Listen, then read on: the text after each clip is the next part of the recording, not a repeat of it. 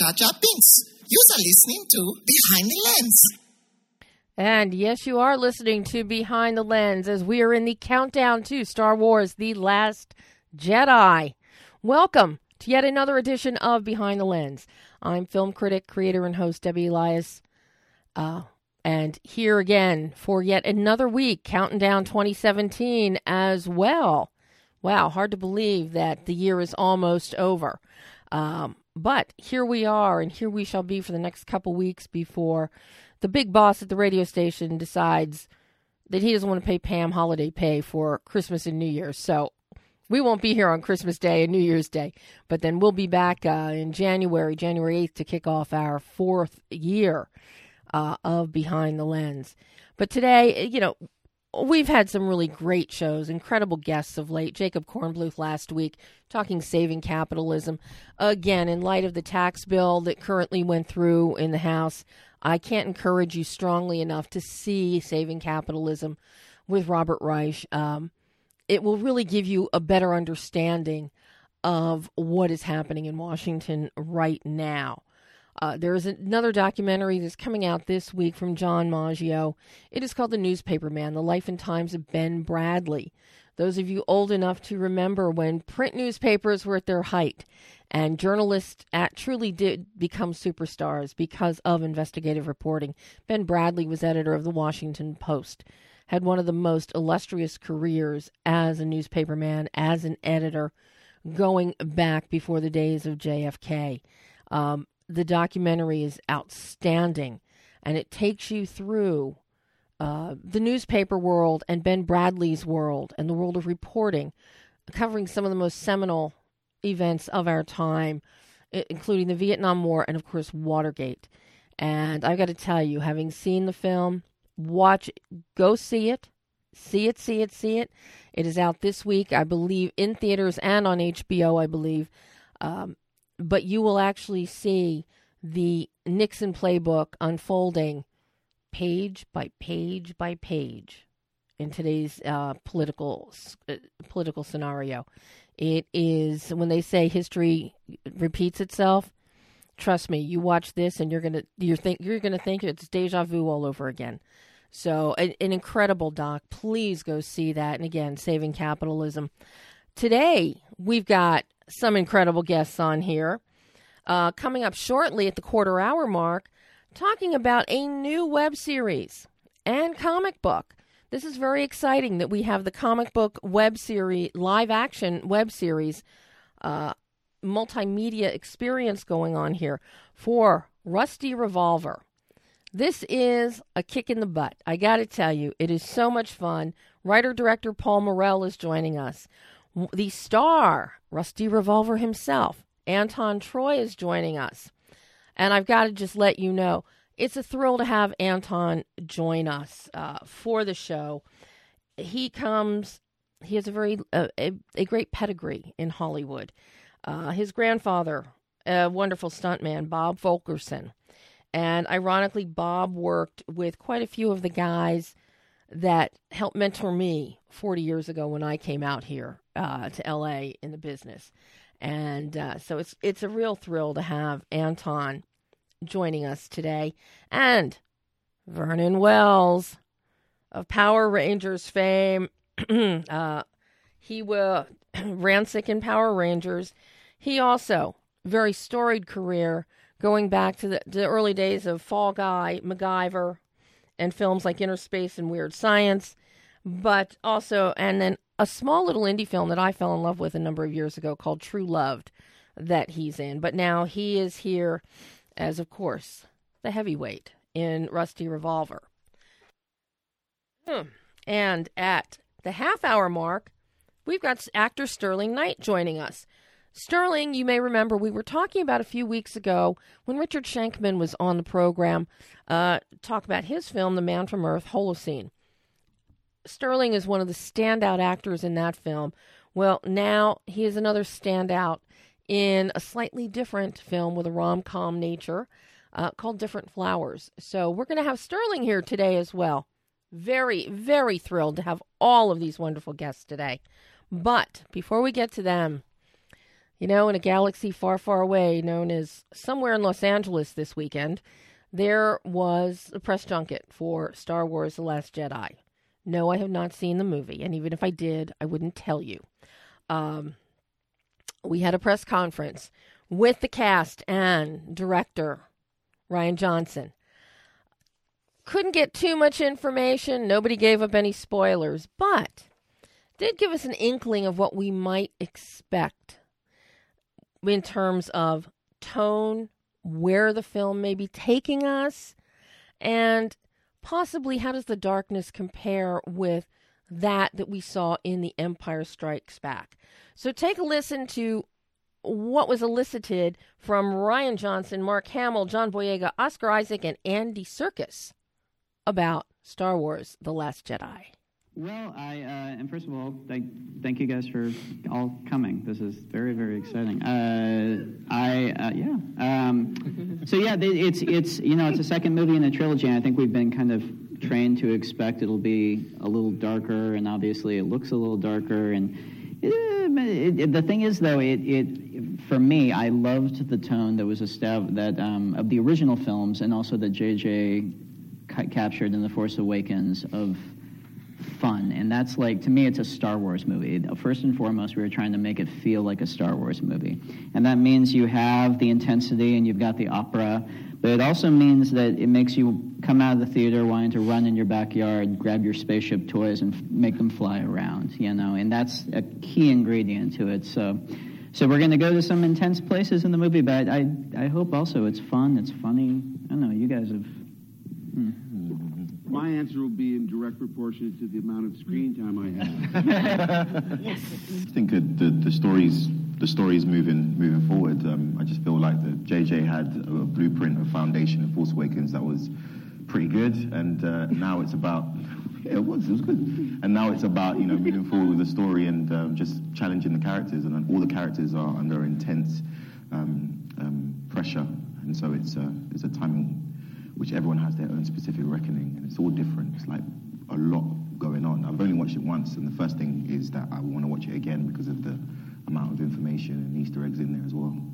Yeah, I think the thing uh, as well is that with um, often with the second chapter in, in a story of three, because the first one kind of sets the tone and the world and the new characters, uh, it introduces them. In the second one, you get to you don't have to spend so much time doing that. You can really just delve into uh, into the story, into what's happening. Like John said, to the conflict of each of the characters. I think what Rian's done so incredibly well is that he's challenged deeply every single character, including the droids. you know, with like the, the biggest challenges they've ever faced, and, and that's how you're able to really get to to learn about them on, on all sides of the spectrum, from light to dark. You know, it's like uh, he he's found a way to get to the central uh, the central point of that character and try to challenge them as best as he can. I think it's a really uh, really amazing what he's done. Mm-hmm. Thank you. Um, I mean, the biggest thing for me when I read the script, because you know, there's even though you try and avoid what people are saying, uh, the it's hard to. And um, because people responded well to John and I as a team, I was a bit nervous about not being a team so much in this one. So I think for me personally, it was more, it was a challenge. Um, the film was a challenge, and it was, per- I, I, don't know what it was like for anyone else, but to be in different uh, combinations of people. So in itself, we're already, you know, we're in different situations. We're with different people that we are learning about. We're meeting uh, for the first time. So um, yeah, felt pretty different for me. I mean, I, I, I, was blown away when I saw the movie. I just was, was so caught up with it. Not not least because it was really intimate and very emotional, and I wasn't expecting that at all. I mean, I mean, I knew obviously that it would that it was going to go that way, but it's, very, very powerful, and it touches you. And uh, what Rian's done incredibly is made this dance between the, the, you know tonally dance, you know, between these great kind of epic moments and and hilarious antics, you know, literally flipping on a dime and, and then and then going right into the heart of, of, of, these beautiful characters and, and and you really caring. And I think that that was for me, I think has been you know that, that was that's my was my takeaway. It was just an extraordinary um, viewing. You know. I uh, I was so I was delighted by the film, and what I was surprised by was that. Star Wars has always been, I think the reason why it's resonated with us all so deeply is that it's our foundation story of good against evil and where that balance is and how we see elements of characters we've never seen before, things that can be unexpected. But there is something about this film, and I think it's because the world that we, we live in is a, is a changing and evolving place, that it retains the simplicity of those elements, but it, it really resonates with what it is to follow your own human dark narcissistic tendencies, where that will take you. Mm. Um, and, and I love that. It, and it's, it's done so beautifully aesthetically, too. Mm. And just based on Gwendoline Christie talking about uh, the beautiful aesthetics, I myself, I can't wait to see Star Wars The Last Jedi. It is in theaters on the 15th of December. But I think it's worthy pointing out Andy Serkis talking about the tonal dance that he sees in the film and that all of us will see. You know, Andy has an incredible eye, not only given his years of, exper- of experience in the industry, but also he has now stepped behind the camera with his directorial debut with Breathe. Uh, those of you that have not seen it, I can't encourage you enough. It is a it's an exquisitely, exquisitely done film, both, both visually and emotionally. Uh, but, you know, Andy, no secret, he plays Supreme Leader Snoke uh, in Star Wars The Last Jedi. But this is a big year for Andy Serkis. Uh, an incredible performance in War for Planet of the Apes as Caesar, uh, his final performance as Caesar, uh, directing Breathe, and now The Last Jedi. So it is it, it's a great year for Andy Serkis, and I've never seen him do anything bad.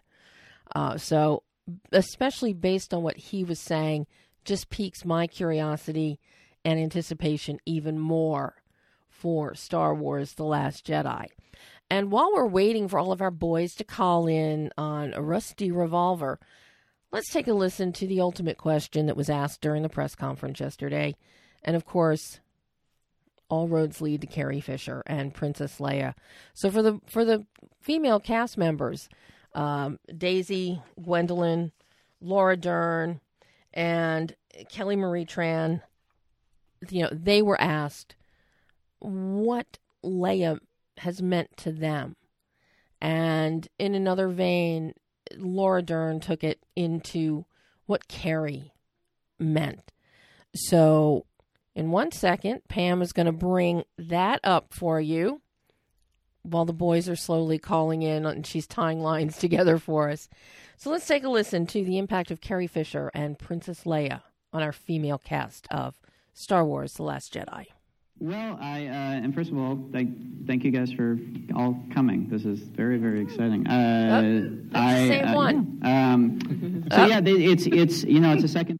Uh oh, boo boo. Well, she was very significant because I was first shown A New Hope when I was six, and I remember thinking, wow, that character's really different. I, I watched TV and film obsessively from such a young age, but it stayed with me throughout my formative years of she's really interesting, she's really smart, she's really funny, she's She's courageous, she's bold, she doesn't care what people think, and she isn't prepared to be told what to do.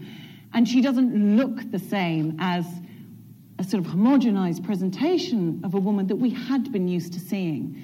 So that was really instrumental to me as someone that didn't feel like they fitted that homogenized view of what a woman was supposed to be, that there was inspiration there, that you could be an individual and celebrate yourself and be successful without, without giving yourself over, without necessarily making some sort of terrible, huge compromise. Uh, so it was a, a big inspiration for me.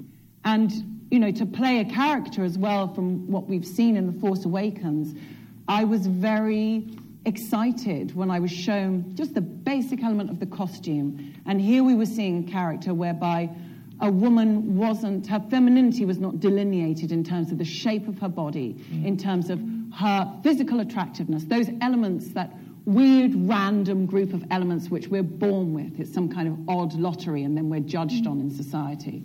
And I was just delighted to be able to have that opportunity.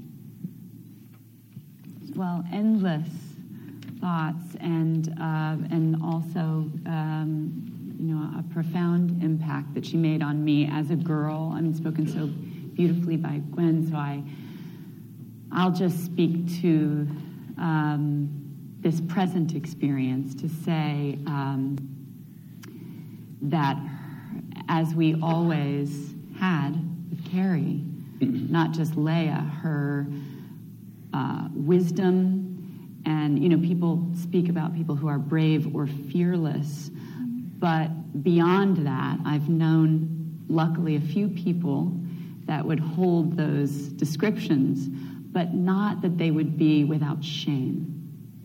And that's what moved me the most about the, the icon she gave us, but also what she gave us individually and personally, which is to carry who she was so directly and to be without shame and to share her story and to expect nothing less from any of us. Mm-hmm. And the privilege of watching how Rian has so beautifully captured all of that and her grace and this amazing, beautiful, pure performance. But also, I think she found an equal uh, irreverent, subversive, and they had this dance that gives us this performance that I was just so moved by.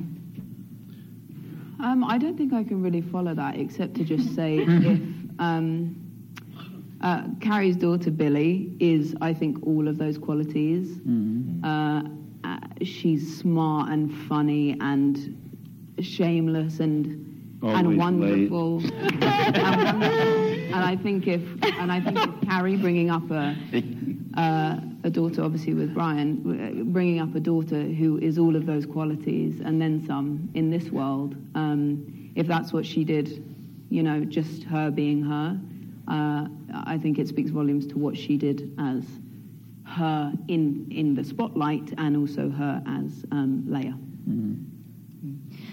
Yeah, um, I mean, I agree with everything that was said. I think that uh, something about Carrie that I really look up to um, is, and something I didn't realize until recently, was just how much courage it takes to truly be yourself when you're on a public platform or when possibly a lot of people will be looking at you. And she was so unapologetic and so openly herself, and that is something that I am really trying to do, and it's hard. Um, and just like Daisy said, like Laura said, like Gwendoline said, I think that she will always be an icon as Leia, but also as Carrie. Um, what an example, you know? And uh, I am so fortunate to have met her, and uh, I think that she will really live on forever. And those were the ladies of the Last Jedi, uh, and very very emotional in the room. I can I can tell you that it was very emotional as they talked about Carrie. And uh, but right now we are going to bring on the men of Rusty Revolver. And let's see that I Paul's on Yes. and Anton's there.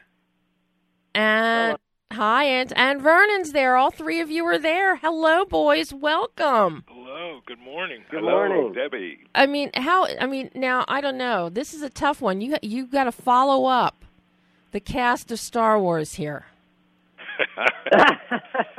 I hey, mean, we are so excited to be on the Star Wars episode. I think it's awesome. well, I'm so excited to have you guys here. Rusty Revolver. This is so fun. And Anton, I have to tell you, as I said at the top of the show, for it's a real thrill for me to have you on the show. Uh, because I am well familiar with your grandfather's legacy. Bob Fulkerson was an excellent stuntman, did a ton of the TV westerns plus feature films. Worked with a lot of the guys that mentored me uh, on Second Unit when, Wow. when I first came. Wow.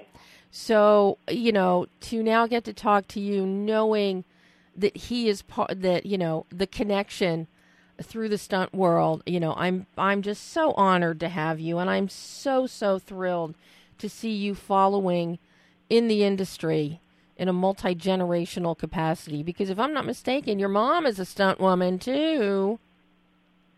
Well, my aunt's a stunt Your woman, aunt is? Cindy Okay. Fulkerson. Yeah, and then uh, my mom was a children's entertainer and professional mime, so I have a very colorful upbringing. Yeah, I mean, your aunt your aunt did stunts in Titanic, did she not?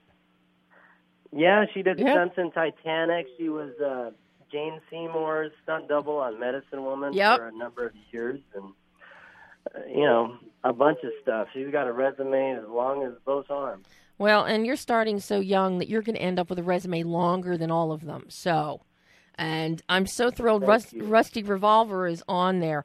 I've got to ask you guys, where did the idea for this come from? Did the the se- idea for the series come first, or the comic graphic novel?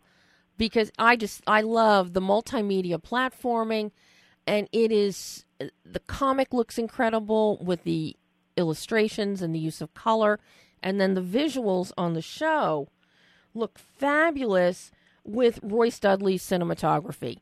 So Thank. Whoever whoever started this bonanza, tell me, tell me, tell me. Well, Anton and I disagree about when it started, but we do agree. We sure do. we disagree on the time frame, but uh, we we came up with it together, and it was. Gosh, I feel like it was like seven years ago. He thinks it's like five years ago, but it was just us sitting at a restaurant one night, uh, chatting back and forth, and coming up with ideas of things that we could do that would be cool and fun. So. And, and what we led- had the title to start with. That's that's what I remember. We thought Rusty Revolver, what a cool name. Okay, what happens next? And then that that started a journey over I say the next five years. And we also Paul and I disagree because I say it was in his car we were hanging out. But um, you know, that's all history and uh it was just a natural evolution, you know. We we brought on a writer named Aleja Ramirez who's done a great job and we just started meeting you know, every week and trying to figure out, okay, who is this guy? What happens to him? What are the characters like? And it just evolved organically over time with So- a lot of frustration. whose idea was it for Rusty to love westerns and to now seek vengeance for his parents' death thanks to the mean and nasty deacon uh, Well, as a cowboy? That actually, that actually came out of when I was a child. I used to always watch westerns with my dad, and um, on Saturday mornings. And my boys, I have a ten-year-old and a thirteen-year-old, and from the time they were born, my my dad would do the same thing with them, and uh, would sit on Saturday mornings and they would watch westerns anytime we were over at my parents' house. But that's kind of where it all kind of started. The the whole story of Rusty witnessing his parents' death uh, kind of came out of that. Mhm. And, um, originally, it was supposed to they were going to bust in while he was actually watching with his dad, but um, that obviously morphed into something else. If you've seen the piece. Mm-hmm. You know, well, I'm curious then uh, for you, Vernon, because uh, you know you're now moving through the generations here. It's like a, an entire generation of fans, uh, you know, g- grew up with you on with in Power Rangers, and you know, and you keep moving. You've gone into horror, you've done action. Now you're like bringing everything together here with something that will have, I think, even though there's a lot of violence, I, I'm sure there will be some younger appeal, but very adult adult appeal, but that taps into the child within. Um, uh, so I'm I'm really interested with your journey and how you have now landed in Rusty Revolver. Um, I think that I was um, probably stoned and not, not really feeling well when they talked to me, and uh, said yes. Um, no, I uh, Anton and I have been friends for quite a while, um, and Uh, he just one day rang up and said, "Look, we're writing this series, and, and we've written this part for you. Would you read it?" And I said, "Sure, send it to me." And uh, he sent me a, a draft, and I read it, and I loved it. I thought it was really interesting, and I thought that I could make the character interesting. And so we talked about it. And um, to me, the the thing about Deacon is that Deacon is bad, but he's not viciously cruel bad. Mm-hmm. He's he's like um, he has his own morality, and I mean to me the scene when I have the little gunfight with uh, Rusty and um, I walk over and, and kiss him on the forehead and tell him that one day he will come looking for me, you know, and I'll be waiting. I think that says it all. And this is young Rusty is. for anybody that hasn't seen it yet. yes, it's young Rusty. Yes. Yeah, it's young Rusty, and um, I think that that says it all about Deacon. That's that's Deacon is not going to hurt the kid because he he's to him he's an innocent. He's not involved. His parents were the two that did the the wrong thing, and they're the two that have to pay the penalty for it. So I think he has his own morality, and I think that's what makes the character work, and it's what helps us, the series work because it's not just all out bang bang shoot 'em up, kill everybody, and walk Mhm. away and go, yeah, that was fun. It's got a it's got a moral base to it of which we have to follow through, and I, I, that's why I'm enjoying it. Well, I mean, I absolutely love the character of Deacon, and we have the kitchen scene with the bacon, which had me in stitches as it. bacon in the refrigerator, and then you've got to fry up bacon. Didn't occur to me why you were why you wanted to fry up the bacon. I was just so enjoying the humor of what you were doing in character. But as you said, you know the you know as Deacon is engaging with young Rusty and they're and you know with the toy you know cap gun, and uh, then after it he just gets picked up and put down in the living room to watch Sunset Comanche on television. I mean, there's a real, as you said, Deacon has a morality. It's his own morality, but he will not hurt a child. And it, it adds a human factor that creates this real ambiguity within Deacon that I can't wait to see where he goes in this series. It'll be fun, and, and unfortunately, my my whole career depends on these two idiots that you've got on the phone. Oh, my God. doing it the right way. You know? I, I oh. could be like left hanging out there and, and just totally destroyed. You know, we'll And never know. I'll be heartbroken if that happens. I will. I will No. truly be heartbroken, Vernon, if they do that to you. I No, I think it's going to be fun. They, they're, they, they, I love working with them because they're both got this in, insane desire to be involved with this project. It's like it, it's bigger than they are, and it's it's kind of like this monster that they're chasing that they they want to uh, hunt down. And I love it. I think it's just so so great to work with people like that. Yeah, well, I've got to ask you, Paul, because as I mentioned, you know, your visuals, I love your visual tonal bandwidth in the show. What you and Royce came up with is wonderful. You've got the young the young rusty scenes that set the stage. We've got this more sepia tone, but not quite a sepia. Um, but it's in that that color vein, but then red. You pop out the red on Deacon's apron because heaven knows you must wear an apron when you're cooking so you don't splatter yourself. um, you you throw in all these fun things that interject humor, in which also tempers what is to come and any violence, and I really love that and appreciate that. That's a very it's a tightrope walk to pull that off, and you, awesome. you- Thank you. and you yeah. you do it so well. But coming up with the visual tonal bandwidth, your camera angles, very very creative. You've got a lot of dutching. You've got crane shots, or if you're using drones, but the overheads, really visually appealing. So how did you guys design this? Ah, how did we design it? That's a fun question. I, you know, Anton has said it the best. I think we took everything that we found cool from our childhood and we executed it. Um, we put it all together, threw it against the wall, and that's what we came out with. Um, we actually had a full two days of shooting that didn't turn out, and um, Oh, we built that look in the in the edit bay because those two days were under. We had two full days underexposed, and um, we had to basically make do with what we had, and we used those limitations for as an advantage and created the different looks.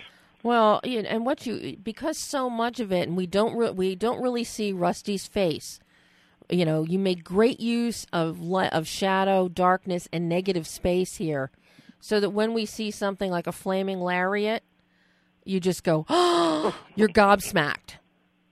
it, it that that fire whip is pretty pretty insane and um that's Anthony DeLongis. He brought that to the table and that's that's his baby and he's been developing that for a long time and just waiting for somewhere to put it and we were super stoked to uh add it to Rusty's character. Oh my God! We were like little kids when we when we saw the video originally when Anthony became a part of the project. We're like, oh my god, we got to figure out how to use that. That is so cool. We had like totally like geeked out when we saw it, and um, you know, it's it's like you said too, Debbie, with with uh, you know Rusty not being seen much.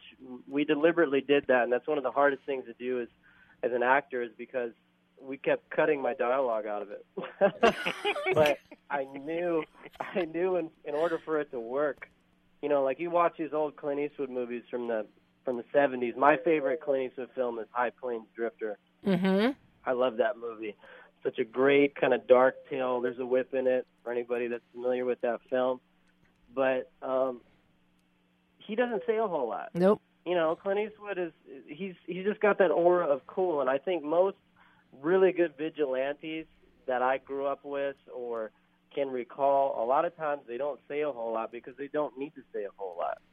Well, So we had to kind of put it into the movement and the way that Rusty reacts with the world, and even the whip became a huge part of how he interacts with everything. Mm-hmm. It was a fight too. I mean, not not a bad fight, but a good fight. We uh, were constantly struggling with how to bring character to Rusty without the dialogue, and um, I we felt like Alejo did a fantastic job of of bringing all that together with the rest of the characters and creating a world around Rusty that he really could shine in without a lot of dialogue. You know, and I bet that so far, you know, Deacon is quite thrilled that he hasn't had to experience the fire whip yet. Uh, yeah, I'm I'm really happy about that actually. For all I know, we could we could we could see in the future. You know, we've got Rusty with a fire whip and you with a flaming, you know, slab of bacon in your hand. I don't know here. Hey, I'm dangerous in the kitchen, dude. Just you get me in that kitchen, you're in trouble. But with you guys, I, I'm thinking anything is possible here. you know, how long, you know, was did you shoot the first episode before you went into post? And having said you lost full day, two full days because the footage just was it was underdeveloped. This is a prime example of when directors talk about filmmaking, television, and you say a film can you, can be saved or destroyed in the editing room. This is a case where a project was saved in the editing room. Yeah, I mean, we shot for five days. It was a five day shoot. Originally, it was supposed to be four days, and then we lost two days, and uh, we ended up rewriting the ending uh, to salvage as much as we could from those two days, and then um, shot that final day, the fifth day. But um, yeah, I mean, I don't know. I, it's hard to say we completely lost those two days because we didn't completely lose it. We used a lot of a lot of it, but we uh, it actually worked in our favor because once we got in the edit bay and we realized we had to do those pickups that last day, it forced us to um, take the story even further. And um, I feel like we we really knocked it out of the park. And had we have kept those first two days that we shot, um, we wouldn't have had that ending that we had. So Oh. that we got. The end. I mean, I'm just waiting. I'm waiting for you know more episodes. Do we have more coming? Hint, Yes, hint, we do. hint. Uh, yes, we're currently working on uh, the next five okay, now and the next five issues of the comic book. Yeah, now talk to me about the comic. Obviously, the comic, from what you're saying, it sounds like it came to fruition after the series idea. it was all it all came about at the same time. The concept for Rusty Revolver came out of Anton and I, and neither one of us are are writers per se. So it uh, we spent the first couple years just really going through different people trying to find someone who could bring bring this this universe to life. And uh, Hunter Carson, one of the producers, um, actually was the originator of the idea of doing a comic book. And our idea was to take this to conventions, and um, we felt like the comic book would be a great way to do it. And we actually did produce the comic before we shot the first episode. Mhm. So. I mean, I love the comic. I I mean, I think I think it's great, and I think your use of color within the comic, it's a little more vibrant. You stick with your primary colors where you have color. You've got your blue, your yellow, your red.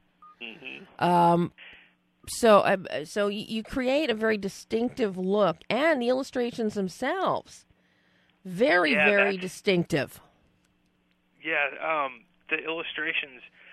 Oh, it's slipping me. What is Anton? What's his name? JT Dockery. JT Dockery. Dockery did the the illustrations, and um, we went through several guys before I landed on JT, and uh, he really knocked it out of the park. Like I, the thing that I loved, it he did a he did the cover art first, and that's what made me decide to go with him because it was just it was he does everything by pencil and by hand and there's no digital work from him at all and um in fact it was more work getting it scanned i think than getting it drawn um but he's completely old school and uh he's got this horror just bloody dirty look that to his to his art and i i fell in love with it and i thought it was different than everything that you see on the market today Oh, it really is. It, it harkens to decades gone by. It, re- Yeah, he would he would appreciate that It really has that, and, you know, and I'm old enough to remember those decades, so you know, I know of what I speak. Uh, you know, I'm I'm curious here. You know, Vernon, you have been involved in so many projects over the course of your career so far.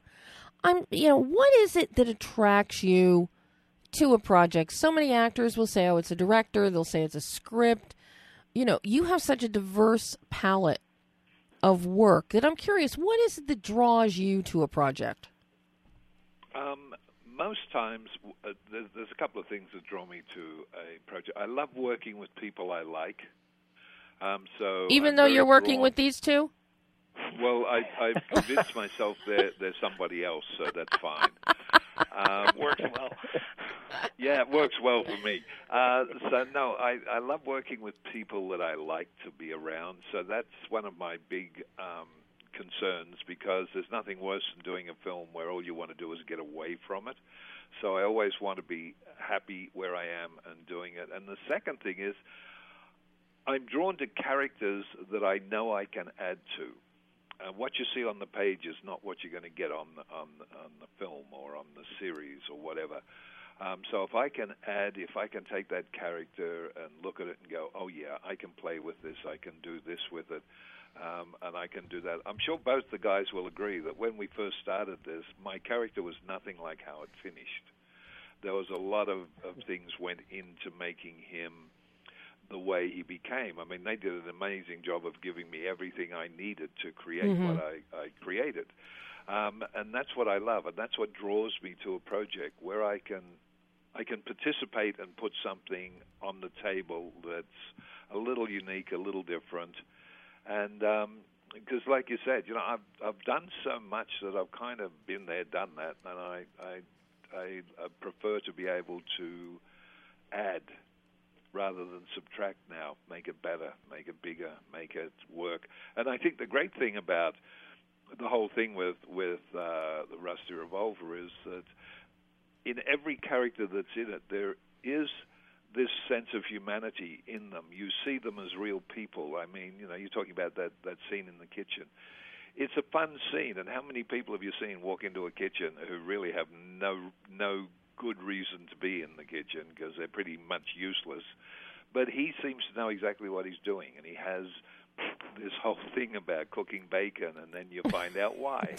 but it's just a really cool little way to develop the character and give him all these little places to go.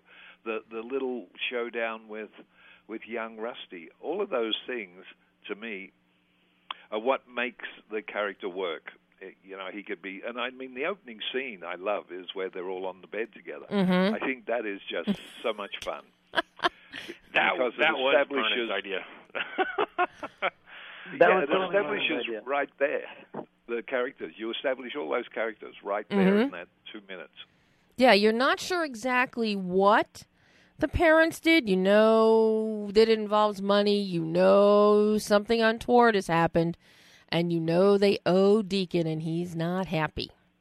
Yeah, and it's it's it's done so quick. It's Mhm. like bang, there it is, and and you don't have to think about it. There's a great efficiency uh, with the editing here that keeps things at, at moving at a nice pace so that when you have it, it makes a scene like that work even better when everything is very contained within a, an intimate shot. And, you know, so you're not wasting time on, ex, on unnecessary exposition. hmm No, I, I think they did a wonderful job. The the whole team, I think, did an incredible job uh, with what what they started off with and how it finished up. I think it was, it's just wonderful, and it's all kudos to to both of uh, Anton and Paul and and the rest of the team for the fact that they. With nothing, they got out there and, and created something, and that's that's something that I love being involved in. hmm You know, Anton, what do you look for? You know, with a role, is this one of the contributing factors to doing your own project, uh, like Rusty Revolver with Paul, creating something that you want to do as opposed to, you know, searching for through ho hum, you know, things that might come your way? Well, you know, it's interesting, um, and thank you for asking me that because it's it's important to me to really, like Vernon was saying, flex my artistic muscle. And you know, like my my coach is actually Barbara Bain, if you know who that is. Absolutely. Time Emmy Award winner, and you know, Actors Studio and all that. So we work really hard on trying to create characters and create you know something of substance and really exploring. Also, like Vernon was saying, where something can go. So you know, being a young, good-looking guy, I, you know, a lot of times they want to cast me as, you know, the jerk or the jock or the douchebag or something like that. Yes, this And is what we do with all young, good looking guys. Yes, okay. exactly, or the idiot or something. So, you know, I really wanted to kind of be able to fabricate something that I felt like I could show different parts of even just my palette, things that I think are cool. You know, uh, a character like Rusty Revolver, I don't feel like unless I would have created it, Paul and I created it together, especially with Alejo, and kind of created this universe and surrounded it with such wonderful actors and whatnot, would be something that I would probably be considered for. Mm-hmm. You know, if I had a breakdown that came out, or my agent or whatnot, you know, they would probably not necessarily consider me first. So that was one of the things I think as an actor in this day and age, it's so important to, you know, think outside the box because, you know, if you have that capability to produce, you have that business mindset as well. You know, don't wait for somebody to create the perfect role for you. You know, go ahead and start to really like put your your mind together, create a team of people that believe in you and also have the same vision and do things that inspire you. And that's what we've done with this particular project. And when I look at roles, it's the same thing. I want something that you know I can have some fun with. It's not one dimensional. There's somewhere to go with it. And I think even with Rusty Revolver, the audience is going to see a lot of stuff that comes out in further episodes where we kind of get to see who he is as a man, who he is uh, when he's becoming a man, and how he struggles with his moral code and kind of like even how he lives his daily life. Well, see, I'm anxious to see how Rusty lives his daily life. I, I think this is going to be very interesting, and I also hope we get some insight into what happened to Rusty after the death of his parents. Since obviously Deacon was not moral enough to take him with him and raise him after leaving him parentless. That's interesting. yeah. Well, I won't give too much away, but the comic books are actually standalones, which was Paul's idea, I believe. Correct me if I'm wrong, Paul. Yeah. But well, Derek. you know, everything is kind of kind of a standalone product. Uh, product. So the comic books will be covering. Actually, I'm gonna, I'm going to give it to you, Paul. You can kind of say like it's it's it's the background of Rusty's childhood up until yeah. he sort of Becomes. I mean, that's pretty much it. The idea was um, to everything should stand alone. So you can watch the series and understand everything that's going on. You can read the comic book and understand everything that's going on, but they're not repeat duplicates of each other. And so, like the comic takes place between the death of. In fact, the first page of the comic is actually the death of his parents, and then the comic book takes place. At least this first series takes place from the death of his parents until he becomes Rusty Revolver. Oh. All right. So it's we're we're really really proud of it.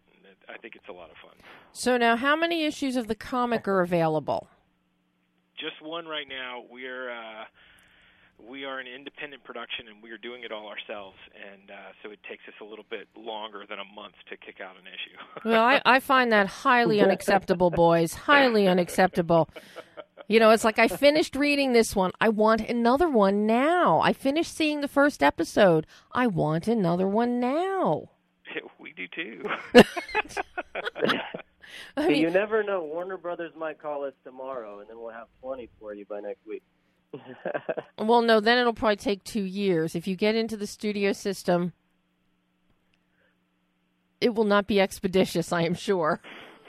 it actually took us it took us a year to get the comic book uh, Wow. finished and uh yeah i mean you know jt was a rock star and he did it nights and weekends basically for us and uh he cranked out what he could but we were getting or as fast as he could i should say but we were getting i don't know a couple pages a week and um once we locked down the script with Alejo and uh, the layout with JT, and then it took the color was done by J.R. Gervais, and he, gosh, he did that in actually a week. But um, Wow. actually getting all the drawings and the the final pencils and the ink done were uh, was quite a process.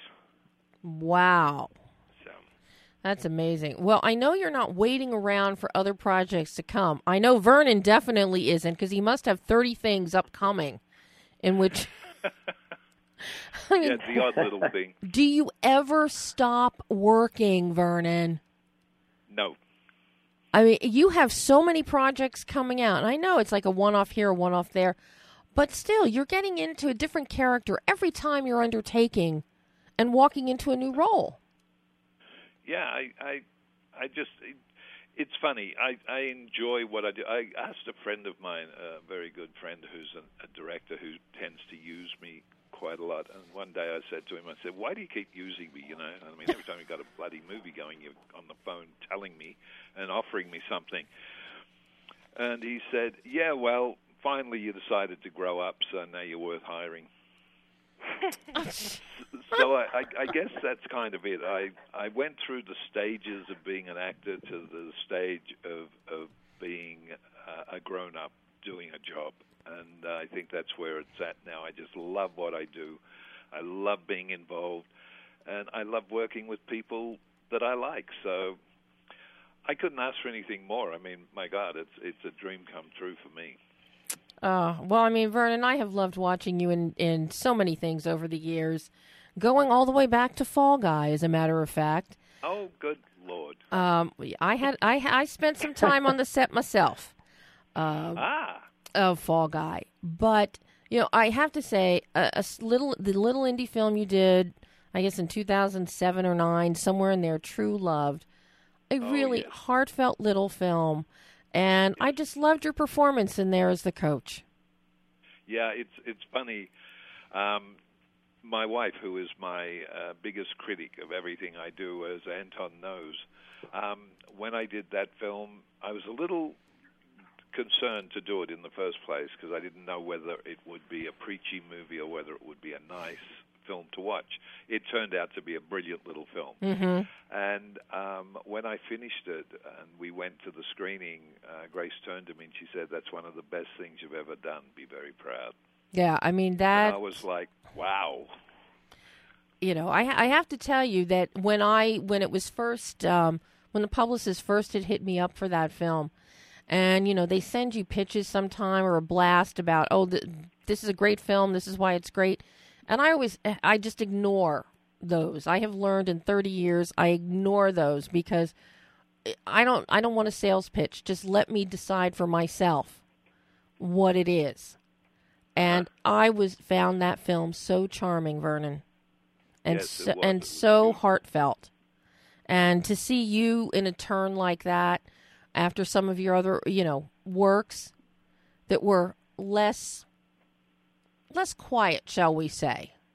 Yes, a little more rowdy. Um, you know, it, it it really was it really was a delight. And you know, so I'm all I'm always looking forward to anything that you do because of what you bring and the diversity of the roles that you take. You know, and now we have this youngster that you're working with that hopefully you can you can imbue some of this ethic on. he's, he's, he's, he's, he's impossible. Seriously, I mean, it's it's a lost cause. I've I've given up with trying to change him. no, I, I think Anton um, is is just wonderful to be around and to work with. Both Paul and Anton, they're just wonderful to be around and to work with. And Anton brings that same joy of who he is, what he is, and what he's doing to the set, uh, which is really fun. And he's he's up for anything. I mean, if you say let's do this hanging from the ceiling, he's like, oh, okay, let's give it a shot, see how it looks. I mean, he he just he's got that that wonderful attitude that you love in people. And Paul's very similar. I mean, if you say to Paul, "How about I stand over here and I set the uh, I, I light the stove and it burns my my uh, arm off while we're doing the scene. Would that work?" And he'll go, eh, "Can we look at it first? so you know, they're both a pleasure to be around and to work with, and they they tend to attract really good talent. So everybody else in the cast was great uh, to work with, um, all of them, and that that I think just goes to show how much they're appreciated Mm-hmm.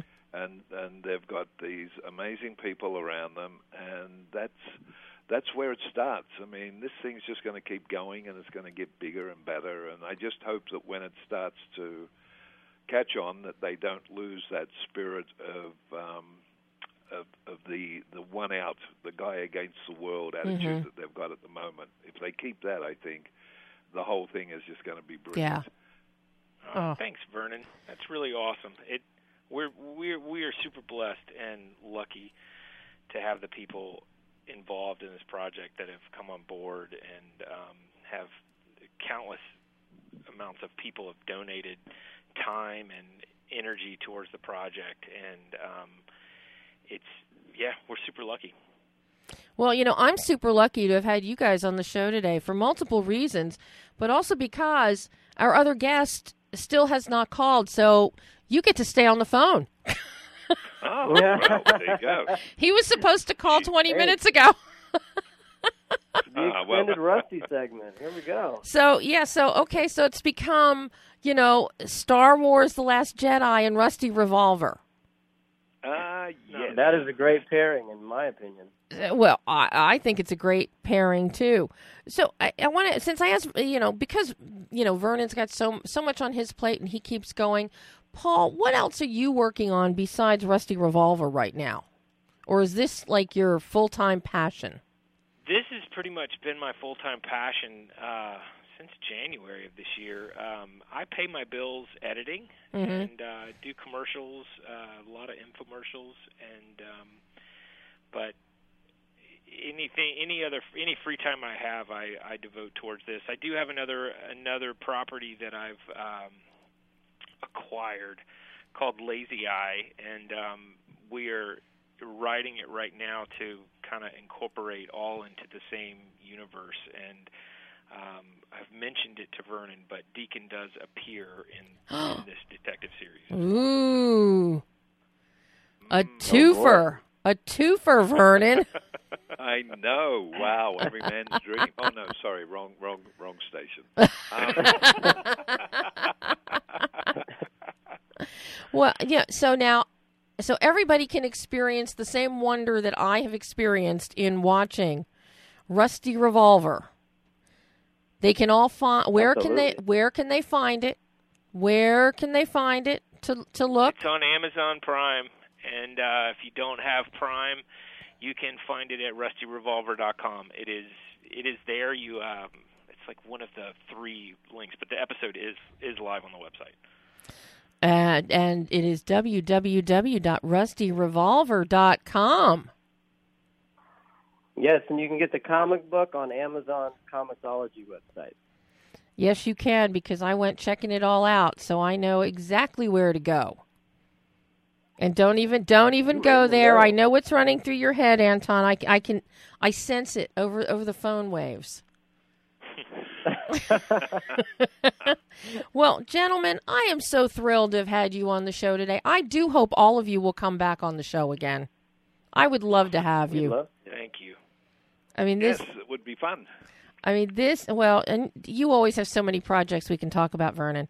Uh, but er, I can't recommend this highly enough. This is it. It is. It's a bang bang shoot 'em up with heart and a whole lot of fun. Rusty Revolver, gentlemen. Thank you, thank you, thank you, and and I will talk to all of you again soon. I hope. Let's do it. Absolutely. All right, guys. Bye bye. Bye bye. Bye. Bye. And that was the fabulous Paul Morrell, writer director, Anton Troy, actor and star of Rusty Revolver, and Vernon Wells, actor and one of the stars of Rusty Revolver. Don't know what happened to Sterling Knight, uh, who was supposed to be calling in at the midpoint of the show. Um, I have reached out to the publicist, and so when you watch the video of the show, unless Lydia covers it up with some inset images, you'll see me on my cell phone, which I'm not normally on during the show, um, trying to hunt down our other talent. But what what can we say? We're live, so hopefully we can reschedule Sterling for another show. Um, but so get ready for Star. We're going to save the other Coco clips. Of course, we have more Coco clips, and I'm still doing Coco interviews uh, for award season. Um, I do want to give a shout out to a fabulous animated film, The Breadwinner. I mentioned it briefly uh, about a month ago on the show. Congratulations to The Breadwinner, just picked up the LA Film Critics Award for Best Animated Feature. Uh, over the weekend, I still say Coco is the best animated feature of the year, but uh, let's get let's give you know kudos where kudos are due, and the breadwinner is truly a spectacular uh, story. It's adapted from the novel of the same name, uh, and that's another one to catch, especially especially over the holidays when uh, kids are out of school. Uh, it's a film you can see as a family. Kids can see it. Uh, some very serious thematics, but it's so well done, and it is told from the perspective of a young girl uh, as so many things today are. And of course, be on the lookout. Part of yes, part of yesterday's Star Wars experience was included, of course, merchandise. There is so much Last Jedi merchandise coming your way, people. Uh, I was very lucky and got a smattering. I got to look at a few things. The Invicta watches are absolutely gorgeous.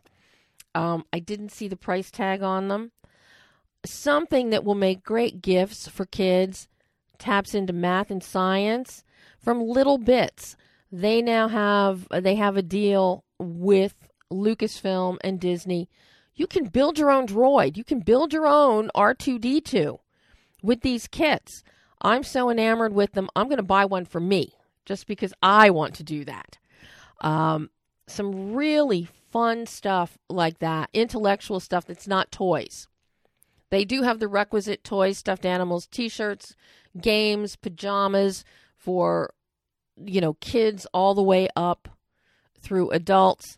and of course your collectibles. Um, very kindly, they gave us some collectibles, and I'm very excited because I got the uh, black, the classic black or black classic, the bright red Praetorian Guards, one of the new characters, and uh, I have to say, be on the lookout for BB9, our newest droid, BB9. BB9 is now my favorite. But that is all the time we have today. Hopefully, we'll be able to find out what happened to Sterling Knight and get him rescheduled in the future to talk about different flowers. But until next week, I'm Debbie Elias. This is Behind the Lens.